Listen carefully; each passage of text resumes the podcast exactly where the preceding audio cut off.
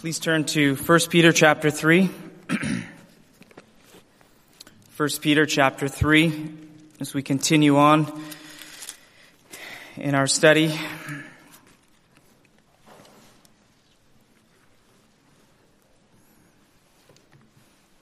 We're at verse 13, 1 Peter chapter 3, verse 13 through 17. The scriptures read, And who is he that will harm you if ye be followers of that which is good? But, and if ye suffer for righteousness' sake, happy are ye, and be not afraid of their terror, neither be troubled. But sanctify the Lord in your hearts, and be ready always to give an answer to every man that asketh you a reason of the hope that is in you, with meekness and fear having a good conscience that, whereas they speak evil of you as of evildoers, they may be ashamed that falsely accuse your, con- your good conversation in Christ. For it is better if the will of, if it be the will of God that ye suffer for well doing than for evil doing. May God bless the reading of his word. In our text, this afternoon, the question that is answered for us in this text is how should Christians respond to persecution? How should Christians respond to opposition and persecution? And I think it's obvious that this text is very fitting considering the circumstances that we find ourselves in and it fits, that question fits very well within the whole subject or purpose of the letter in which um, Peter is writing to these believers in Asia Minor. As they were in a situation in the Roman Empire with Nero as um, the supreme leader, which was in many ways a suppressive empire, um, very much controlling and dominating and that um, was opposed to the worldview, I guess you could say, that the believers would have had in Asia Minor at this time. And the text that we read here in 1 Peter, specifically in verse 14, describes this persecution. It says, if ye suffer for righteousness' sake. It's talking about persecution. Persecution for following the Word of God, for obeying the teachings of Christ, for standing up for the truth, and for living according to your biblical convictions, and suffering or being persecuted as a result of that. And, you know, as I consider for myself my perception or the ideas that I've had in my mind of what persecution is, I've there's two things that, that, that come to mind as I, as I consider that. First of all, I have always considered that, or always assumed or realized that I have never really experienced persecution.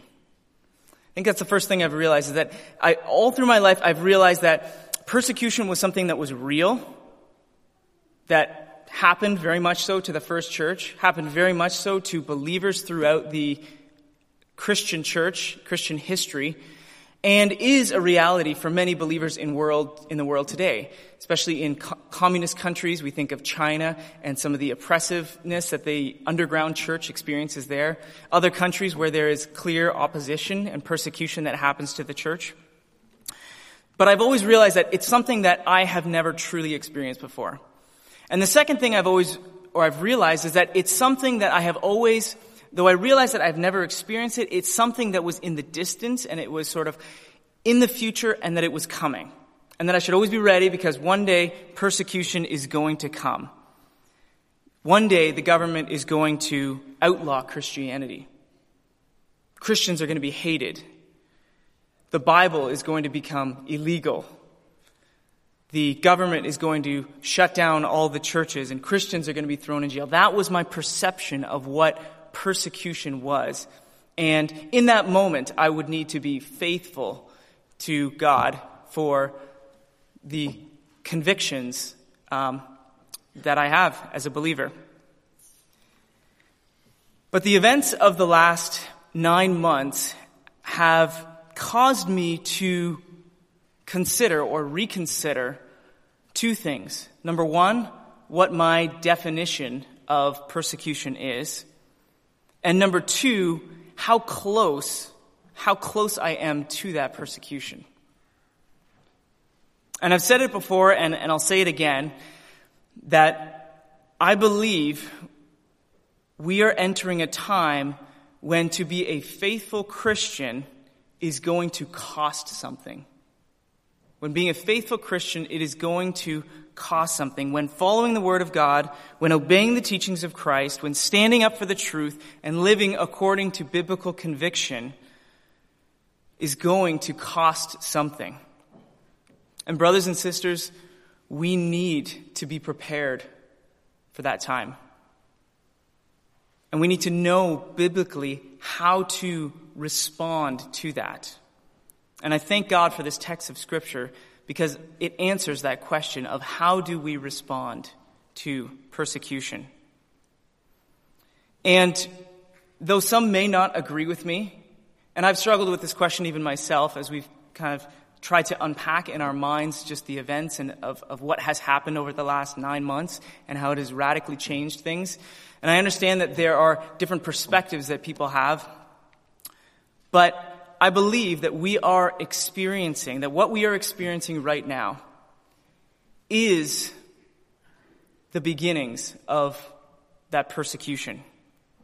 And that Satan is using the Antichrist governments of this world to persecute the church of Jesus Christ. And I understand that that's a bold statement, but I believe it to be true. And we need to see this for what it is. And we need to be on guard and we need to know how to respond when this comes. And the fact that the church, the fact that the church is not the only institution, as it were, as, as you could say, that is, that is under attack right now, does not negate the fact that what we are experiencing is a form of persecution. Perhaps not the mindset that we have had. Like I mentioned, my perceived notion of what persecution was, and I had sort of had a very narrow view that for me has been broadened now. But just because, just because the church is not the only institution that is under attack does not negate the fact that what we are experiencing is persecution. And the logic that this can't be persecution because it's not just the church that is being attacked is a false logic. It does, it doesn't fit. Just because, um, you know, churches are not the only thing being shut down. You know, schools are being shut down, businesses are being shut down, restaurants, bars, movie theaters, you name it, all of these institutions does not change the fact that this is not persecution. And when I, when we consider that Satan in many ways is the ruler of this world, he has dominance over the systems of this world, and when we understand it from that perspective and that, that, that he has control, he has major influence in many of these institutions, it, it's no, it should not be a wonder to us that he is willing to shut down bars or movie theaters or other things if he can shut down the church. It's like, think of it from this perspective. It, it's like playing a chess game. You know, willing to sacrifice your pawn to get the queen. And persecution does not need to be against one group in order for it to be persecution. And I think we can see that even from the examples of persecution, suppressive, you know, persecution and opposition that has come in the past. Look at the rise of the Nazi empire. You know, Hitler was not just attacking the Jews as the only ones that he was persecuting in the Holocaust. There were many groups that he attacked. And anything that didn't fit into his sort of Third Reich ideology um, was persecuted um, Jews, the Chinese people, um, people of color, homosexuals, Catholics. He persecuted many, many groups. And that doesn't minimize the fact that the Jews were being persecuted because it was more than one group. There was, it was, it was much more widespread. And really the definition of persecution is the cruel and unfair treatment of a person or a group of people. And much of what we are seeing today in the world is all being done. And what, what makes this so deceptive is that it is all being done in the name of well-being and for our good, as it were. When the government says that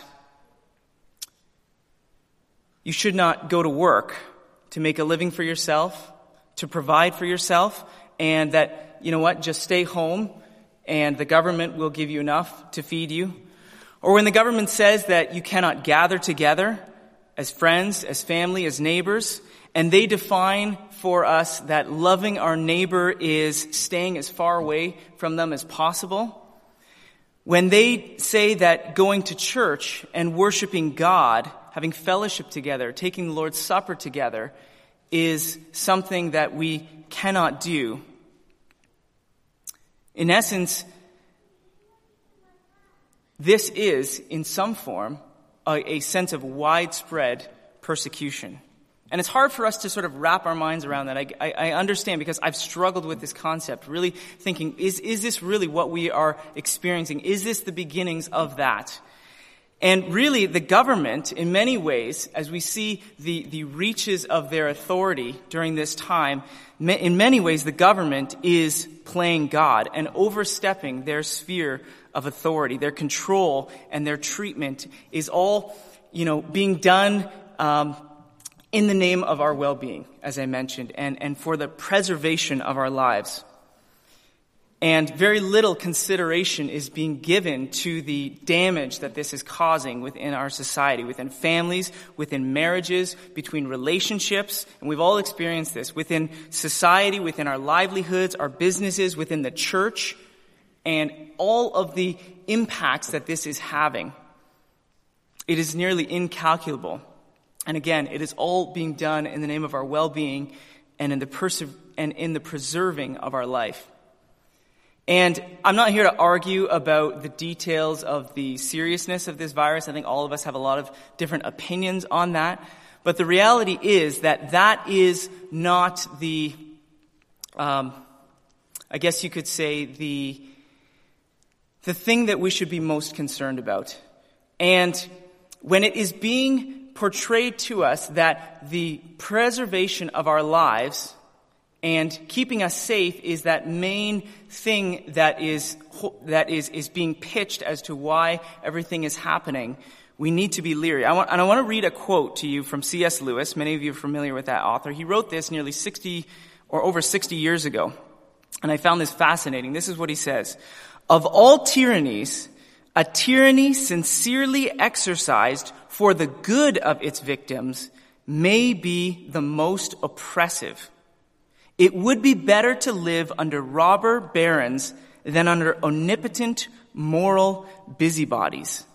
The robber baron's cruelty may sometimes sleep, and his cupidity may at some point be satisfied, but those who torment us for our own good will torment us without end for they do so with the approval of their own conscience. Those words are staggering when we consider that in the light of what's going on right now. And I'm not here to say that um, the government that there's necessarily a widespread conspiracy going on and that everyone within the government is somehow colluding together to um, you know, take over society and to um, control and to do everything that they're doing. I don't believe that um, many of the leaders even fully realize or understand what is taking place in the world right now. Again, we know that there are spiritual forces at work in the world. The scripture is clear about that. That Satan has his influence and he, he uses the systems of the world to his advantage. And he has used the systems of the world to his advantage to persecute the church throughout many points in time within history.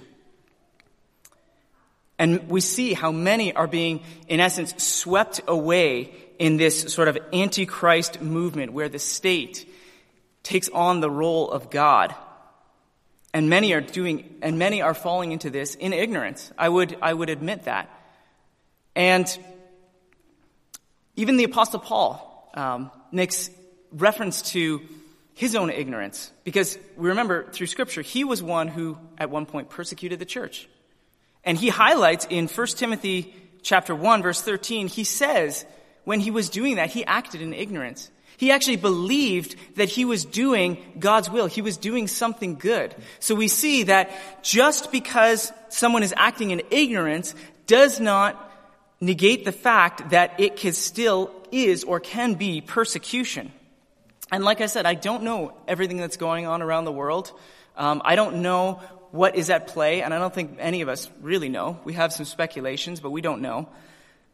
But the simple reality is, and the truth that we, we do know, is that the government is overstepping its authority, and in many ways, taking on that role or acting like God. And that in and of itself is Antichrist. When we see that the government believes that they can have control over disease and sickness, that they can imp- have control over the weather and all of the, the climate change agendas that are going on, that they can take control over morality and start defining what is truth and what is right and what is wrong. And they take that upon themselves.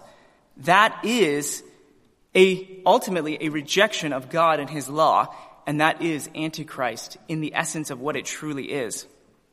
And we are experiencing that, I believe, right now. And much of society, and unfortunately many churches, seem to be swept away um, by fear in everything that is happening around us. So the question is, and the question that we have to deal with in our text today is, how do we respond to this as believers?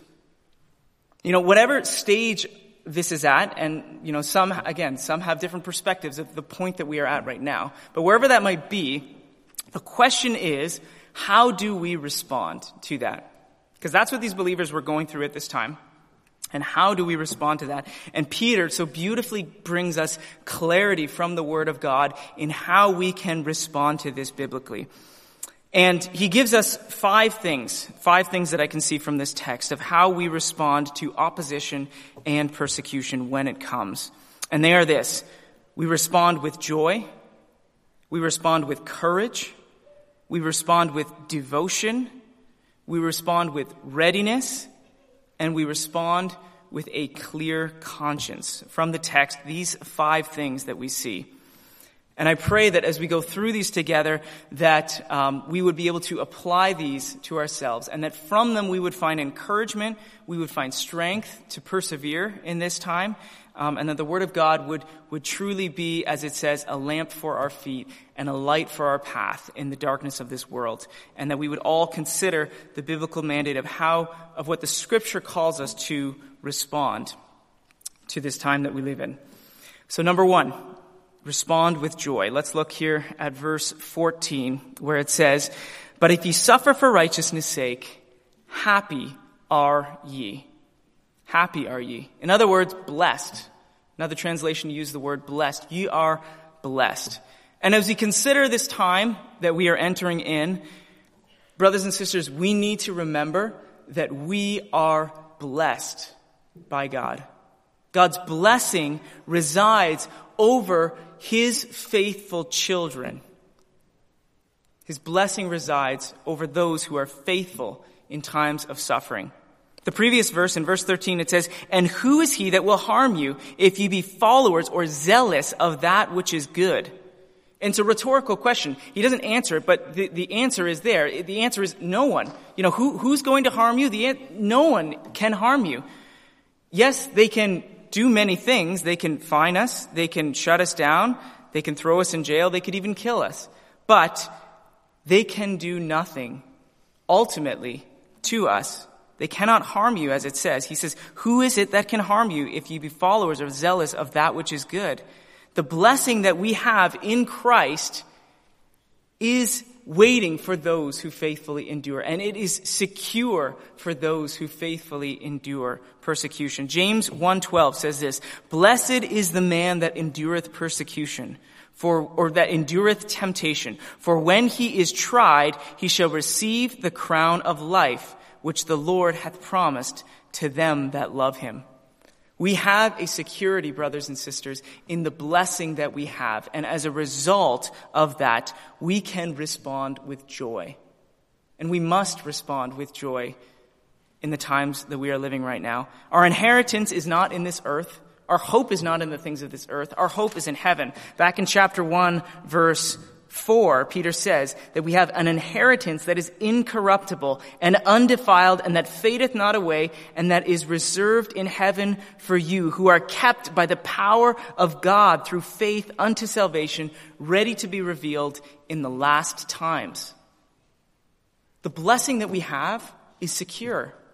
It is secured for us and we have nothing to be fearful of. In fact, we only have reason to be joyful in this. And, and persecution actually, in many ways, increases that blessing. It, it brings about more of that. Jesus in Matthew chapter 5 in the Beatitudes, he says, Blessed are they which are persecuted for righteousness' sake. For theirs is the kingdom of heaven. Blessed are ye when men shall revile you and persecute you and shall say all manner of evil against you falsely for my sake. Rejoice and be exceeding glad, for great is your reward in heaven, for so persecuted they the prophets which were before you. We have a long heritage, a long, beautiful blessing throughout the scriptures, throughout history of God's faithful who were persecuted. Up until the time of Christ, into the first church, throughout Christian history. And we would do well to see how they responded through these times that they went through. And as we consider this prospect, I guess my, my encouragement would be that we would fight for joy during this time. That you would fight for joy during this time and remember that we are blessed and thank God for what He is doing in us through this time. We can thank God for that, that God is strengthening us, that He is pruning and refining our church through this, that He is teaching us to trust in Him, that He is testing our convictions, and that God is reminding us to loosen our grip on the things of this world and to find deep rooted joy in the things that truly matter. The eternal blessing, the salvation that we have through faith in Jesus Christ. We have so many blessings in Christ. Romans 5, 1. Therefore, being justified by faith, we have peace with God through our Lord Jesus Christ, by whom also we have access by faith into this grace wherein we stand and rejoice in the hope of the glory of God. And not only this, but we glory in tribulation also, knowing that tribulation worketh patience. It worketh endurance in us. There is a, a purpose. God is doing something through this time in our lives. James 1 says, Count it all joy when you fall into diverse temptations, knowing that the trying of your faith worketh patience. It's doing something in us. And the first church recognizes and they took joy in that fact when it came in, in Acts chapter 5. When, when, when Peter and some of the other disciples were brought before the council and, and they were, they were being reprimanded by the, the religious leaders of their day for speaking of Christ, it says, and they, and they responded, they said, we ought to obey God rather than man, and they were, they were beaten as a result of that. It says in verse 41, and they left the presence of the council rejoicing that they were counted worthy to be dishonored for his name. So how do we respond? First and foremost, we respond with joy.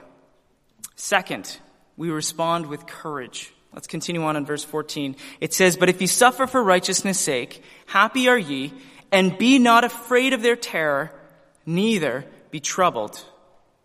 Don't be afraid of their terror. Don't fear. Don't be caught up in fear.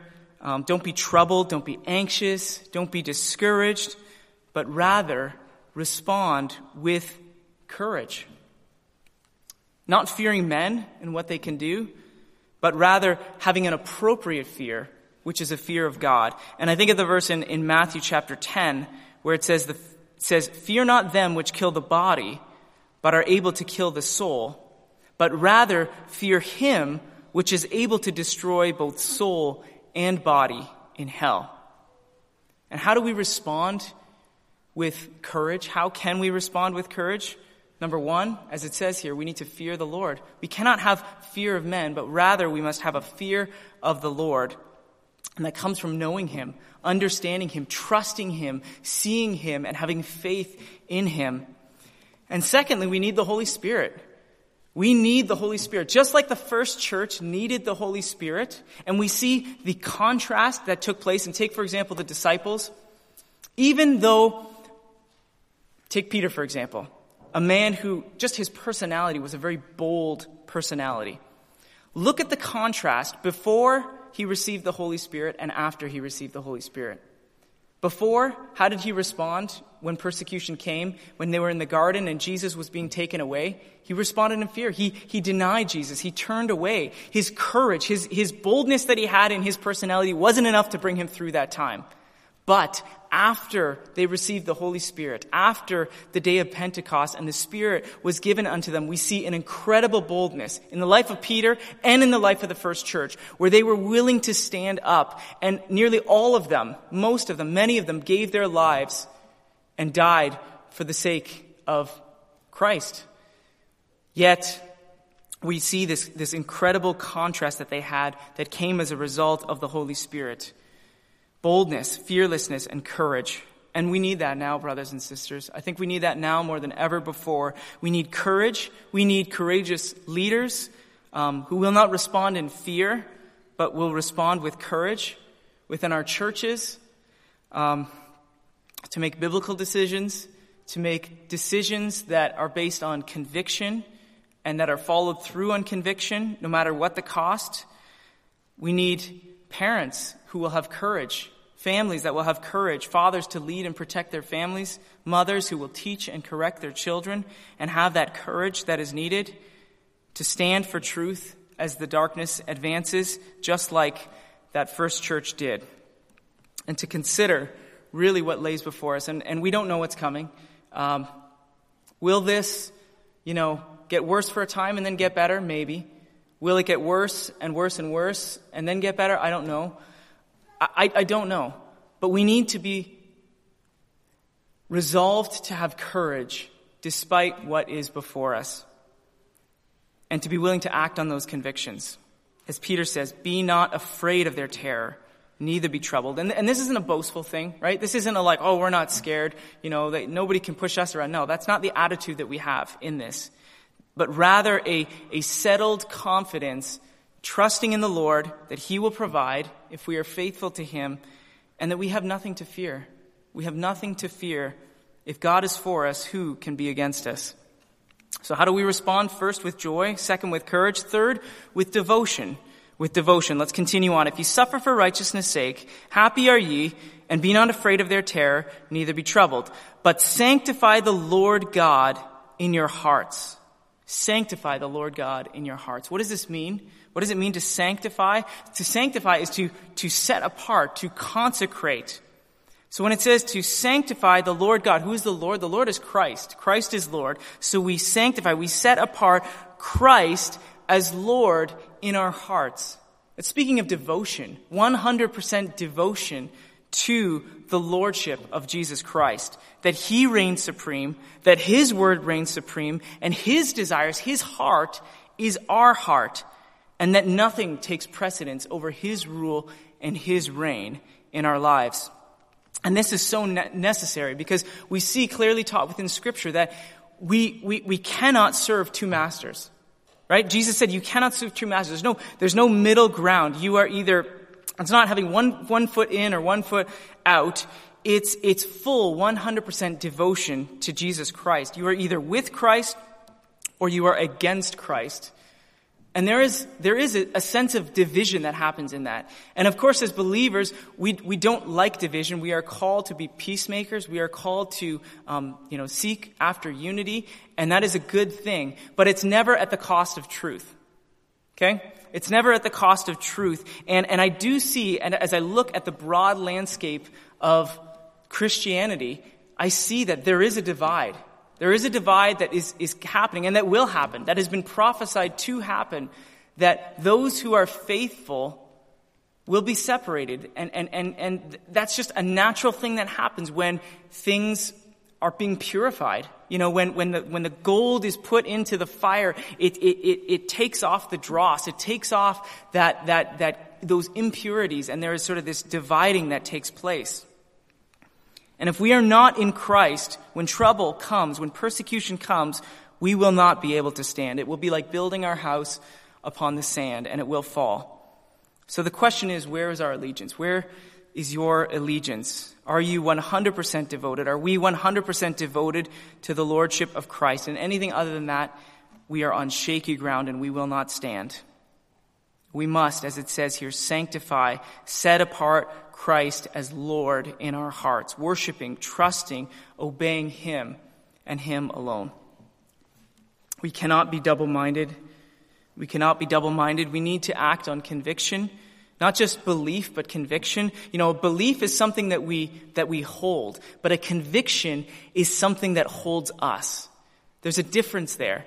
And, and when, when, it, when our beliefs are tested, that's when they are proved whether they are true convictions or not. We need to have full devotion to Jesus Christ. Let's go on. Number four. First, joy. How do we respond with joy? Second, with courage. Third, with devotion. Fourth, with readiness. With readiness. It says, and be ready always to give an answer to every man that asketh you a reason of the hope that is in you, with meekness and with fear. So how do we respond? With readiness. To be ready, to be prepared, to have an answer, as it says, for every man that asketh a reason of the hope that is in you, that is in us. You know, when, when I think of readiness, I think of it's, it's a preparedness. It's almost like someone who is in, it, they're, they're ready for action, right? They're, they're, they're, they're on, they're in a position and oftentimes it's, it's somewhat of a defensive position because you're sort of ready. It's like a, it's like a, um, maybe a goalie in a hockey game, right? He's ready for what's coming to him and he's prepared for whatever might be coming. And in that same sense, we are supposed to have that, that readiness, that posture and that stance of, of thinking ahead, of anticipating, of being preparing ourselves, preparing for action and being ready to give, as it says, a defense to every man that asks a reason of the hope that is in us. And I think there's something interesting about that word asks. Um, you know, we talked about, you know, Christ, sanctifying Christ in our hearts, and that we are to have that, that visible devotion and that life of conviction. But, you know, when it says here that, you know, the fact that, the fact that someone asks of the hope that is in you implies that two things. First of all, one, it implies that some will notice right? So we can have confidence that there will be those who will notice and there will be those who will ask. And secondly, it also implies that they can see something that is different. They recognize that there's something different and it, and it, it makes them ask. If they knew, they wouldn't ask. And, you know, as we consider what it means to be a Christian, to be a salty Christian here in this earth, our actions, the way that we respond, the way that we act, should bring people to a point where they ask. They are asking us. And then we need to be in that moment ready. And the question for us, the burning question for us is, will our lives reflect or show a sense or be, will our lives be salty in a way that it, that it has people ask? Right? Because if we're just going along with the flow, if we just blend in, and if we just sort of go along with everything, and there's nothing different there, what would, what would challenge or what would prompt someone to ask? As a church, we need to be prepared. We need to be ready to give an answer as a defense of the hope that is in us and the reason of the hope that we have and how that hope is, is lived out in our lives. That it's different. When people, when people respond in fear and they see that we don't respond in fear. That, that makes them wonder why. You know, what is it? What, what is the difference? There's something different that, that causes them to ask. And then the scripture gives us the way in which we do that with meekness and fear. It says with gentleness and with respect. And this is hard because this really requires a lot of discernment. And I think many of us are struggling with how to respond to this. Um, how to give a response, but the scripture is clear. It says to give a response with gentleness, with respect, with meekness, with fear. And where is that balance of how we respond in that way, yet being ready to give that defense, that answer, that reason? We respond with joy, with courage, with devotion, with readiness, and finally, as we wrap this up, with a clear conscience. Verse 16 having a good conscience, that whereas they speak evil of you as of evildoers, they may be ashamed that falsely accuse your good conversation in Christ. As followers of Christ, we are called to suffer for doing good, not evil. We are called to suffer for doing good, not evil. And if the world has a right understanding of what is good, they will see that. They will recognize that. But as we see society's understanding of what is good, and we know that this will come at the end times, that's why there will be a great deception in the world when men will call light darkness and darkness light. And there is this sort of unraveling of what is truth, what is good, what is right, and morality is being turned around and everything is being flipped upside down. Our good conversation in Christ, as this verse says, will come in conflict with the world's definition of what is good. And that is why it says that here it says, they will speak evil of you as of evildoers. Right? That's what the text says. It says they will speak evil of you as of evildoers. And we need to be prepared for this fact that if the world's definition of good is actually evil, then they are going to hate us. Christ didn't shy away from that truth that the world is going to hate you. He said to his disciples, they will hate you. They will hate you. And we see this front coming up in so many places in our world today as the world is redefining what is good and what is evil. And that is coming in conflict. And we need to be on guard that we are not in a position as the church, as the sort of seeker sensitive, seeker friendly church, that we compromise to the truth just for the sake of pleasing the world. And this is a broad subject, right? How to navigate through that is a, is a difficult subject, and we obviously don't have time to fully go through that. But going along with the system of the world simply for the sake of witness, and that is our primary banner that we are, are, are flying. Yes, we are to be a witness to the world. But the question is, our witness does not come before the truth. Our witness is actually, is the truth. That's the key. Our witness is the truth. It doesn't come before the truth.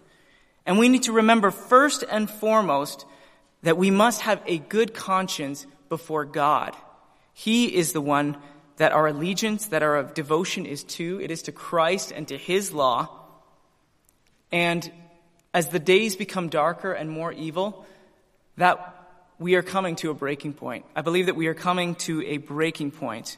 And if the world thinks that what we are doing is wrong, we cannot adjust to that. You know, if the world says, and we, we go back to the systems of the world, right? You know, the, the, the, the, movements that we see happening, whether it be in the, the LGBT movement and everything that goes along with that, and the world's response of, of how, you know, how to, how we as a church respond to that, and the, the, the, the impression that that gives to them, or even the other movements, social movements that we see, the, the, the changing of morality, in this country and in this world, we cannot adjust to that. And unfortunately, we see many, many churches caving into that today. Yet we are called to be faithful, to be obedient, that our allegiance, that our, that our clear conscience is before God and God first. And though they may speak evil of us as of evildoers, though they may falsely accuse us, as the scripture says, if we stand firm in the truth and do what is right with a clear conscience, then one day, whether in this earth, some may see, some may see, or some may only see on judgment day, but it will, their false accusations will be ultimately to their shame as they behold our good conversation, our clear conscience before God. So how do we respond? We respond with joy, with courage, with devotion, with readiness, and with a clear conscience. With a clear conscience. And I pray that as we consider the Word of God, that it would, as I said before, be a lamp for our feet and a light for our path. That as the darkness of this world grows, that we would look to the Word of God and respond appropriately as He has called us to in His Word and that we would t- not take confidence in our own ability, but trust in the grace of God to sustain us, to sustain our church, to sustain us as families, to sustain us as individual believers through this time, and that by God's grace we may stand faithful until the end. May God bless these words to each of us. Amen.